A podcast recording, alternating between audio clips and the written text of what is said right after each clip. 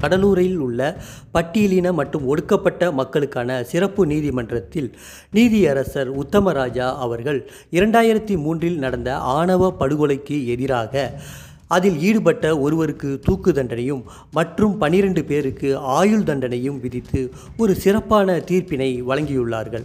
இந்த தீர்ப்பு நமக்கு ஒரு விதத்தில் மகிழ்ச்சியினை ஏற்படுத்தினாலும் இன்னொரு விதத்தில் நமக்கு வேதனையை தருகின்றது. அந்த வேதனை என்ன என்பதை நாம் பிறகு பார்க்கலாம். இந்த படுபாதக சம்பவமானது கடலூர் மாவட்டத்தில் புதுக்கூரைப்பேட்டையில் இரண்டாயிரத்தி மூன்றில் நடைபெறுகின்றது. அந்த ஊரைச் சேர்ந்த இருபத்தி ஐந்து வயதான முருகேசன் பட்டியலின வகுப்பைச் சேர்ந்தவர். அவர் ஒரு வேதியியல் பொறியாளர்.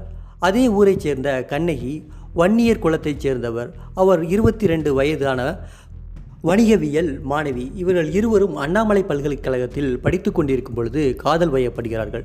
தங்களுடைய காதலுக்கு இந்த இரு சமூகத்தில் இருந்தும் எதிர்ப்பு வரும் என்பதனை அறிந்து தங்களுடைய திருமணத்தை பதிவு திருமணமாக செய்து கொள்கின்றார்கள். தனக்கு வேலை கிடைத்த பிறகு இதனை ஊராருக்கு பெற்றோருக்கும் தெரிவித்துக் கொள்ளலாம் என்கின்ற முடிவில் இருக்கின்றார் முருகேசன். இரண்டாயிரத்தி மூன்று மே மாதத்தில் நடைபெற்ற இந்த பதிவு திருமணத்தை பற்றிய தகவல் பெண்ணுடைய தந்தை துரைசாமிக்கும் அவருடைய அண்ணன் மருதுபாண்டியனுக்கும் தெரிய வருகின்றது. அதற்குள் முருகேசன் திருப்பூரில் தனக்கான ஒரு வேலை ஒன்றை தேடிக்கொண்டு அங்கு கண்ணகியையும் அழைத்துச் செல்லலாம் என்று முடிவெடுக்கின்றார். அதனால் கண்ணகியை அவர்களுடைய பெற்றோர் வீட்டிலிருந்து அழைத்து சென்று தன்னுடைய உறவினர் வீட்டில் வைத்திருக்கின்றார். இந்த தகவல் துரைசாமிக்கு தெரிய வருகின்றது.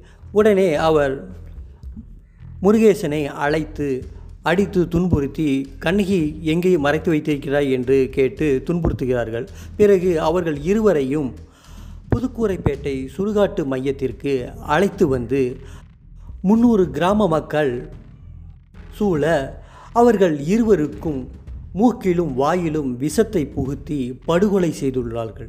இந்த படுகொலைக்கு அந்த கிராமத்தைச் சேர்ந்த முன்னூறு பேர்கள் சாட்சியாக இருந்திருக்கிறார்கள்.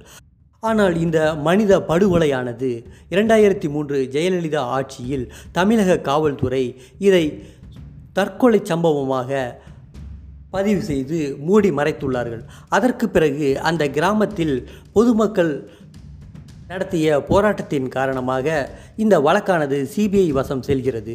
சிபிஐ விசாரணை செய்து இரண்டாயிரத்தி ஒன்பதில் அறிக்கையினை நீதிமன்றத்திற்கு சமர்ப்பிக்கிறார்கள். இந்த அடிப்படையில் நேற்று அதாவது விசாரணை நடந்து பன்னிரண்டு ஆண்டுகளுக்கு பிறகும் சம்பவம் நடந்து பதினெட்டு ஆண்டுகளுக்கு பிறகும்தான் இந்த தீர்ப்பு வழங்கப்பட்டுள்ளது.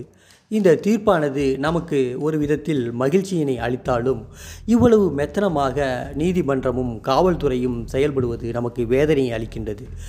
இந்த விசாரணையின் அடிப்படையில் பெண்ணுடைய அதாவது கண்ணகியினுடைய அண்ணனுக்கு மருதுபாண்டியனுக்கு தூக்கு தண்டனையும் அவருடைய தந்தையான துரைசாமிக்கும் இந்த படுகொலையை தற்கொலை சம்பவமாக பதிவு செய்த விருதாச்சலத்தைச் சேர்ந்த அன்றைய உதவி ஆய்வாளர் தமிழ்மாறனுக்கும் காவல்துறை ஆய்வாளர் செல்லமுத்து மற்றும் ஒன்பது பேருக்கு ஆயுள் தண்டனையும் வழங்கி சிறப்பான தீர்ப்பினை நீதியரசர் உத்தமராஜா வழங்கியுள்ளார்கள்.